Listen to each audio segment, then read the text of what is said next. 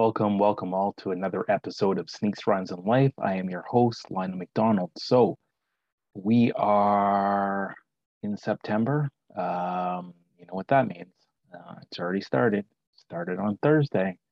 We're already done week one. People are on the waiver wire for week two. Uh, the N F L season has started. So a couple things I'd like to, you know, kind of talk through is uh, some of the unbelievable cleats, and I think uh, from my high school days to even playing rec football and now to what we see on the N F L stage, it's pretty amazing what we're seeing now um, from cleated footwear and what players are wearing as exclusive. So uh, I had a gander, did a little research, and um, and had a look, and I just want to highlight some of the things. So I think first of all, Uh, like we saw in basketball in the nineties, um, we really have seen the Jordan brand uh, be one of the forefront brands when it comes to making exclusive and customized sneakers for, for their athletes. So uh, let me just highlight some of the ones that we saw, you know, either preseason or in week one. So uh, really amazing pair. You know, the latest acquisitions was Dak Prescott from the Cowboys. Um, not a Cowboys fan, as you all know. Wearing my Washington gear. Um, we didn't week, win week one, but uh, that's uh, that, that will be addressed a little later in this podcast. But uh, he recently signed. He was wearing a Japan one Jordan uh, on week one against the Bucks. Uh, looked pretty dope. Now that there is a few other models that are out there, um, you know, some are wearing elevens. There were a lot of D linemen, um, and like Cam Jordan and uh, and Hightower wearing the the eleven or the the Jordan ten. We definitely got some of the receivers out there wearing Jordan ones, like Devontae Adams. Actually, he was wearing a Jordan five. Uh, Sterling Shepard uh, also wearing. Um, Uh, I believe he was wearing the Jordan five or the Jordan one. You know, Stephon Diggs. You got, uh, um, oh, uh, Chase Claypool. Um, we call him Mapletron. He's from Canada. Uh, so there's there's quite a represent representation. You know, you got uh, so many other, you know, elite athletes all wearing the Jordan brand. Melvin Ingram's been wearing it for many years now. Um, so that that would kind of be a breakdown of, of of Jordan brand, kind of first and foremost. Predominantly, I would say almost two thirds of the league are wearing Nike. So one of the big shoes, if I just look down here on my list, um, is the uh, uh, Vapor Edge uh, three sixty. So a lot of a lot of different players wear it. D J Moore was wearing it. Um, uh, a Max version that um, Kyler Murray was wearing, so uh, Nike definitely getting a lot of run. I know O B J and, and some of the other guys, O B J didn't play, you know, he's playing Supreme uh, Vapor Jets and, and some of the other items, um, but he's still a little banged up right now and, and not playing. Then we move over to Adidas. Uh, Adidas has done some cool things, although um, one of my favorite players in the league, um, uh, DeAndre Hopkins, his contract's up, so he's kind of a free agent, kind of wearing whatever he wants. I think he's kind of into Nike right now, but a uh, couple of the players, uh, I think we had uh, Henry Ruggs uh, wearing um, the uh, Adi Zero. Uh, we had, uh, oh, a really cool pair worn by, um, um, uh, I think it was the Adi Zero eleven worn by Keenan Allen from the um, L A Chargers. We also saw Hollywood Brown in, in the same shoe. And then actually really saw two amazing ones. Um, the Adidas Freak uh, twenty-one worn by Derwin James, also from the Chargers.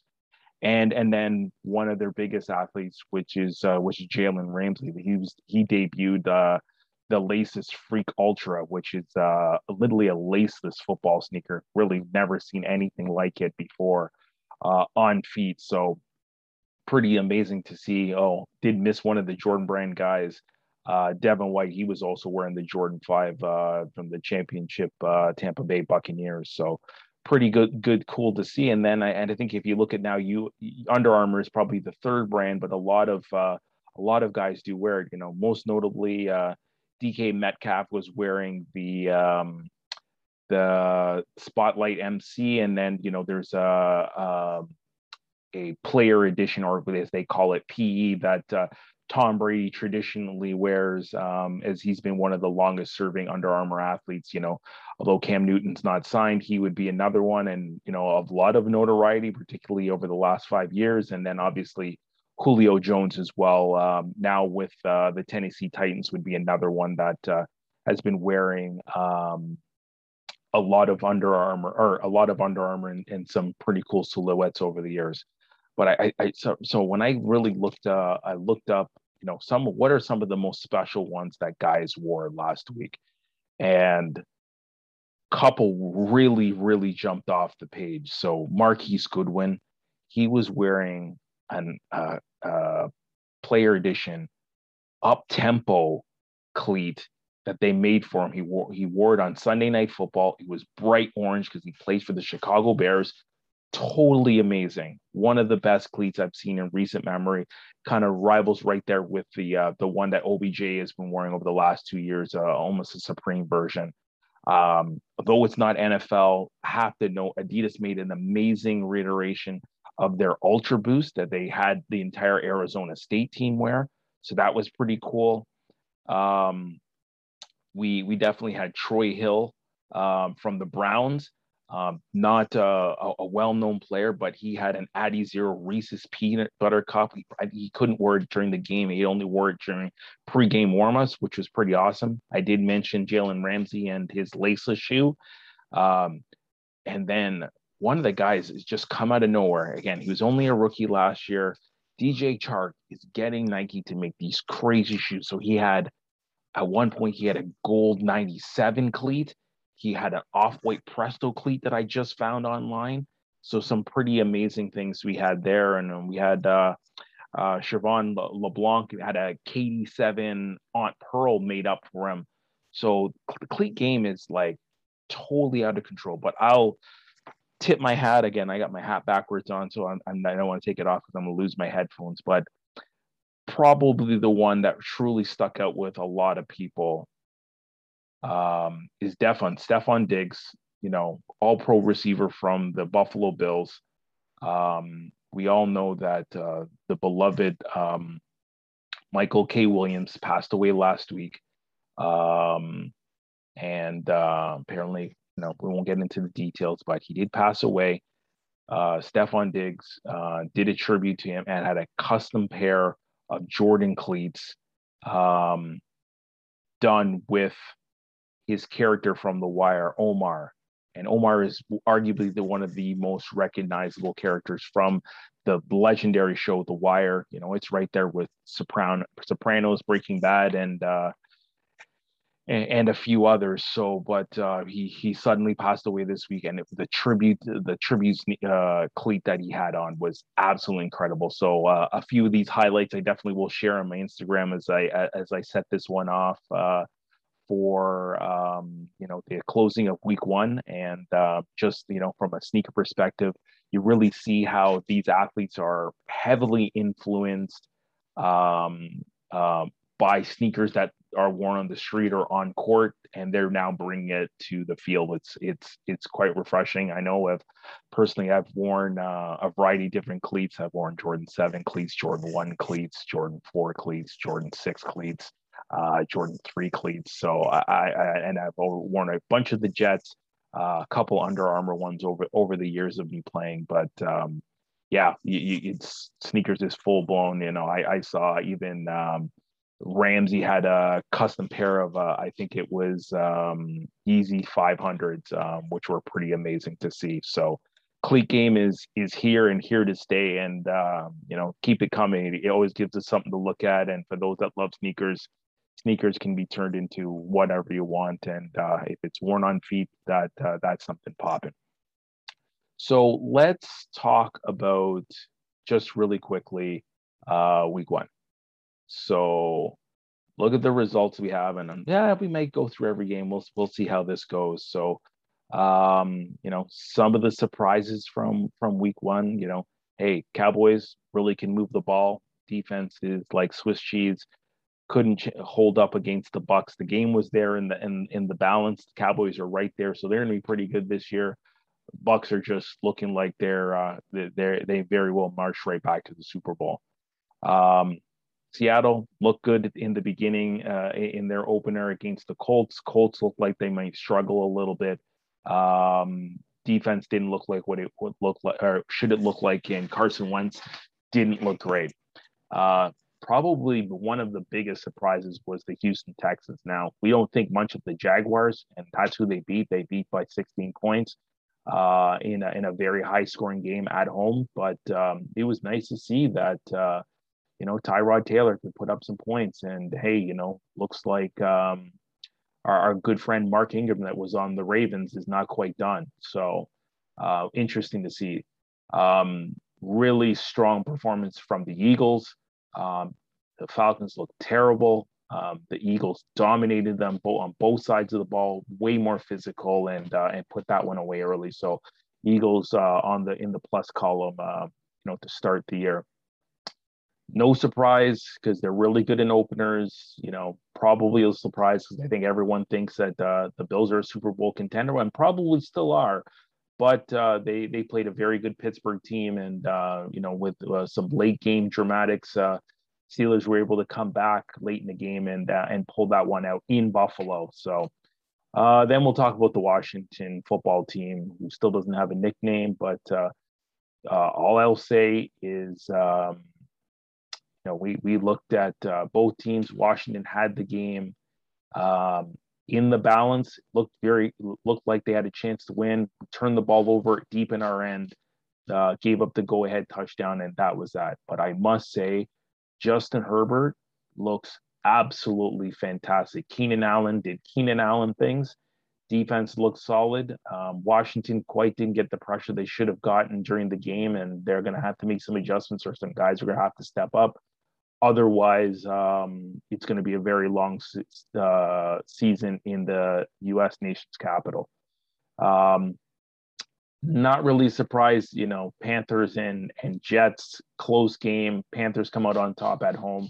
Christian McCaffrey looks incredible. Um, Sam Darnold stuck it to his old team, so that was kind of fun to see. Um, Cardinals look fantastic.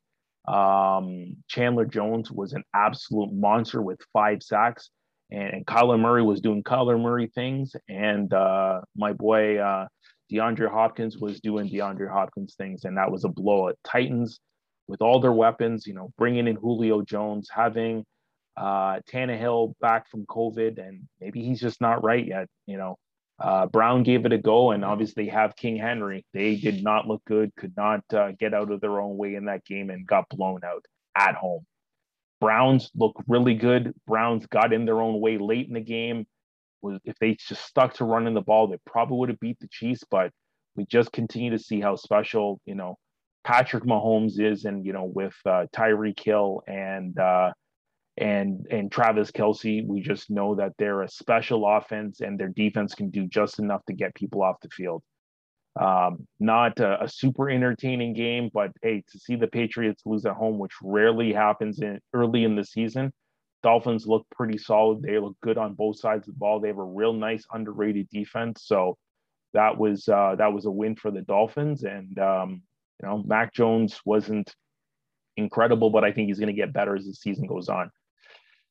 Um, though they have some, they have talent, they just didn't look real good. And the Giants, you know, faltered big time, you know, the Sunday of, after nine eleven, and, and definitely uh, the Broncos look way better than I thought they would be. Probably the shocker of the week, though, was that the Saints, playing in Jacksonville because of uh, the recent hurricanes and tropical storms, couldn't play in the Superdome, but played a home game against the Packers. Packers, I don't know what was wrong. Aaron Rodgers didn't look like himself. They didn't go to Hopkins nearly enough, and they absolutely got destroyed. It was thirty-eight to three. Packers didn't look like themselves. Looks like there's already internal fighting.